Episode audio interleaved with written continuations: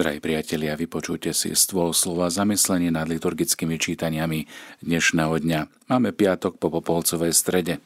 A dnešné evanielium nám ukazuje, ako Ježišovi prichádzajú Jánovi učeníci s otázkou, prečo sa my a farizeji často postíme a tvoji učeníci sa nepostia. Je to naozaj oprávnená otázka, lebo pôst je prostriedok, ktorý človeku pomáha v duchovnom živote – a vidíme, že všetky náboženstvá ho poznajú a uznávajú. Z Evanília vieme, že aj sám Ježiš sa postil 40 dní a 40 nocí na púšti. Teda prišiel tvrdou skúškou pôstu a nebol proti tejto osvedčenej praxi. V dnešnom úrivku z Matúšovho Evanília Ježišu nevystupuje proti pôstu. Práve naopak správanie sa apoštolov, ktoré obhajuje, sa týka len toho zvláštneho a mimoriadného času, ktorý prežívali apoštoli v dobe Ježišovho pozemského života. Zmyslom pôstu je totiž priblíženie sa k Bohu. A pretože sa v osobe Ježiša sám Boh približuje k ľuďom, naplnil sa cieľ pôstu a dokonca aj apoštoli tým, že nasledovali vtelené Božie slovo, že počúvali Božie slova a v najhlbšom zmysle slova sa tak postili. Ani nie tak od chleba, ale od vlastnej vôle konečnom dôsledku je pôst aj poslušnosťou voči Božiemu slovu. Pôst od jedla by v tejto konkrétnej situácii bol krajne nepatričným a vyzeralo by to ako snaha postiť sa na svadobnej hostine, čo by bolo vrcholne smiešné a urážajúce hostiteľa. Kým majú ženícha medzi sebou, nemôžu sa postiť. Prídu však dni, keď im ženícha vezmú a vtedy v tých dňoch sa postiť budú. Môžeme teda povedať, že žijeme v dobe, keď ženích vystúpil na nebesia a my očakávame jeho druhý príchod sláve. A preto aj duchovný i ten fyzický pôst znovu nadobúda nový zmysel. Je vyjadrením našej túžby po Ježišovi. Túžbu po jeho druhom príchode, ale aj po jeho stálom príchode. Cirkevní otcovia svorne tvrdia, že prikázanie pôstu je veľmi starobilé. Prvé prikázanie, ktoré Boh dal človeku, bolo prikázanie postiť sa, hovorí svätý Atanás. Už v raji bolo ľuďom dané prikázanie zdržanlivosti, aby nejedli zo stromu poznania dobrá a zla. Nebolo to prikázanie absolútneho postu, pretože zo všetkých stromov v raji jesť mohli. Ale toto prikázanie sa dotýkalo jediného stromu, stromu poznania dobrá a zla. Post je teda tu chápaný ako múdre, seba obmedzenie v záujme seba zachovania. Iný cirkevný autor, svätý Bazil Veľký, hovorí, pretože sme sa nepostili, boli sme z raja vyhnaní. Budeme sa postiť, aby sme znovu mohli do raja vstúpiť. Takýto pohľad na post je teda predpokladom nášho telesného, ale aj duševného zdravia. Človek nemôže bezstresne do seba nahádzať všetko, leda bolo, čo vidí a na čo má chuť. Sú veci dobré, ale existujú aj veci škodlivé a tým sa musíme vo vlastnom záujme brániť. To sa netýka len veľa pokrmu, jedla, ale aj duša mnohých škodlivých e, vecí, ktoré vnímame cez naše zmysly. A často aj pri užívaní dobrých vecí je potrebné zachovať miernosť.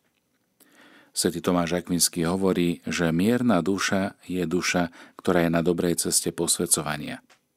Ľudia bez miery užívajú všetko, bez ľadu a skladu. Teda už pri tej prirodzenej stránke potrebujeme ku zachovaniu svojho života určitý seba zápor a pestovačnosť miernosti. Človek sa v raji prehrešil jedením zo stromu poznania dobrá a zla. A teraz získava spásu a spoločenstvo s Bohom skrze iný pokrm, a to je Eucharistia. Lebo svetým príjmaním máme urobiť v sebe akýsi prevrat, obrátenie, zmenu zmýšľania. Po dedičnom hriechu sa všetci rodíme v tomto zvláštnom stave. Na tróne nášho srdca sedí ako keby naše ego. K nemu sa opínajú všetky naše túžby, úsilia, snahy. Často je predmetom nášho zbožňovania vlastné ego. Žijeme sami pre seba podľa svojej vôle, podľa svojich chúťok a síl. Robíme si, čo sa nám zachce a ku podivu aj tak nie sme šťastní. Možno sa spýtate, prečo je to tak. Jednoduchá odpoveď by bola, lebo toto nie je naša pôvodná prirodzenosť. Ani toto nie je náš zmysel.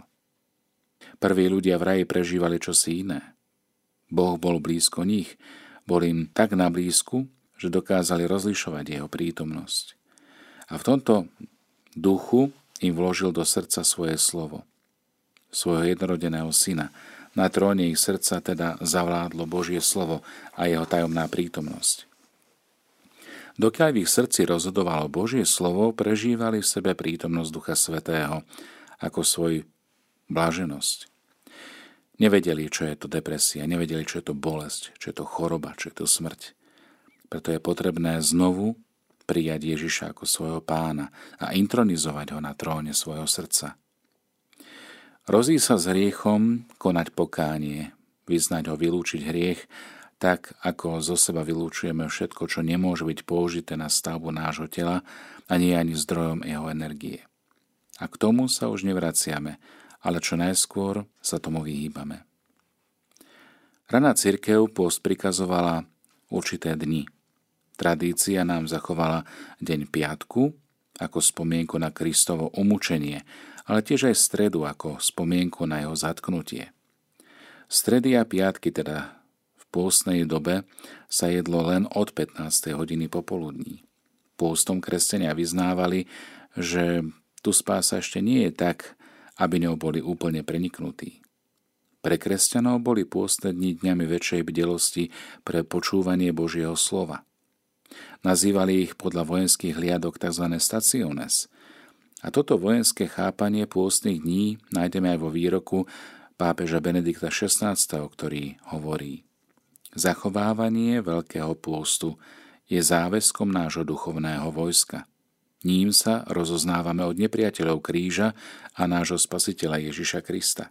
Ak sa ono uvoľní, stane sa to na škodu Božej sláve a na potupu katolického náboženstva, na záhubu kresťanských duší. A netreba pochybovať, že táto nedbanlivosť sa stane aj prameňom mnohých katastrof, mnohých pohrôm, aj vo verejných záležitostiach, nešťastí pre jednotlivcov. Toľko citát Benedikta XVI. Dnes naozaj prežívame to, čo predpokladal pápež Benedikt XVI, aspoň v západnom kresťanstve. Vidíme, že ustupujeme od askezy pôstu. Možno aj preto, lebo sa bojíme ťažkostí, ktoré pôst spôsobuje. Ale nezabúdajme, že Boha môžeme a máme milovať aj za cenu nejakého príkoria a ťažkostí. Práve tieto môžeme premeniť a odozdať Bohu ako dar. Boha máme milovať nadovšetko, viac ako seba samých. A keď to začneme praktizovať napríklad aj občasným pôstom, ku ktorému nás církev v tomto čase pozýva, Boh sa nenechá zahambiť. Svetý Ján Zlatoústy hovorí, pôst tela je pokrmom pre dušu. Nie je možné, aby oheň horel vo vode, rovnako ako nie je možné pokánie bez pôstu. A iný cirkevný učiteľ, svätý Atanás, hovorí, pohľadni na to, čo spôsobuje pôst. Pôst uzdravuje choroby tela, zaháňa nečistých duchov, rozptyluje zvrátené myšlienky a mysli dodáva väčšiu jasnosť, očistuje srdce a posvecuje telo a postupne človeka privádza pred Boží trón. Veľkou silou je pôst a vedenie človeka k veľkým úspechom. Pôst teda posvecuje telo a ono sa stáva priestupným pre Božieho ducha. Človek patrí Bohu nielen dušou, ale aj telom. A ak sa chceme otvoriť Bohu, musíme začať práve týmito malými krokmi. A hneď na začiatku tohto obdobia. Ak chceme patriť Bohu, musíme sa aj celesne zmeniť, premeniť alebo premieňať pôstom. Pôst posvedcuje telo a postupne človeka vedie pred pána. Možno si povieme, že čo zmôže môj pôst proti zlobe celého sveta. Svetý Apoštol Pavol v liste Rimanom píše, ako skrze jedného človeka vstúpil do tohto sveta hriech a skrze hriech smrť, tak aj previnenie jedného prinesie všetkým ľuďom odsúdenie. Tak spravodlivosť jedného prináša všetkým ľuďom ospravedlnenie, ktoré dáva život. Toto je teda moc každého jedného. Máme to v rukách a záleží teda na nás, či túto výzvu dnešný deň príjmeme.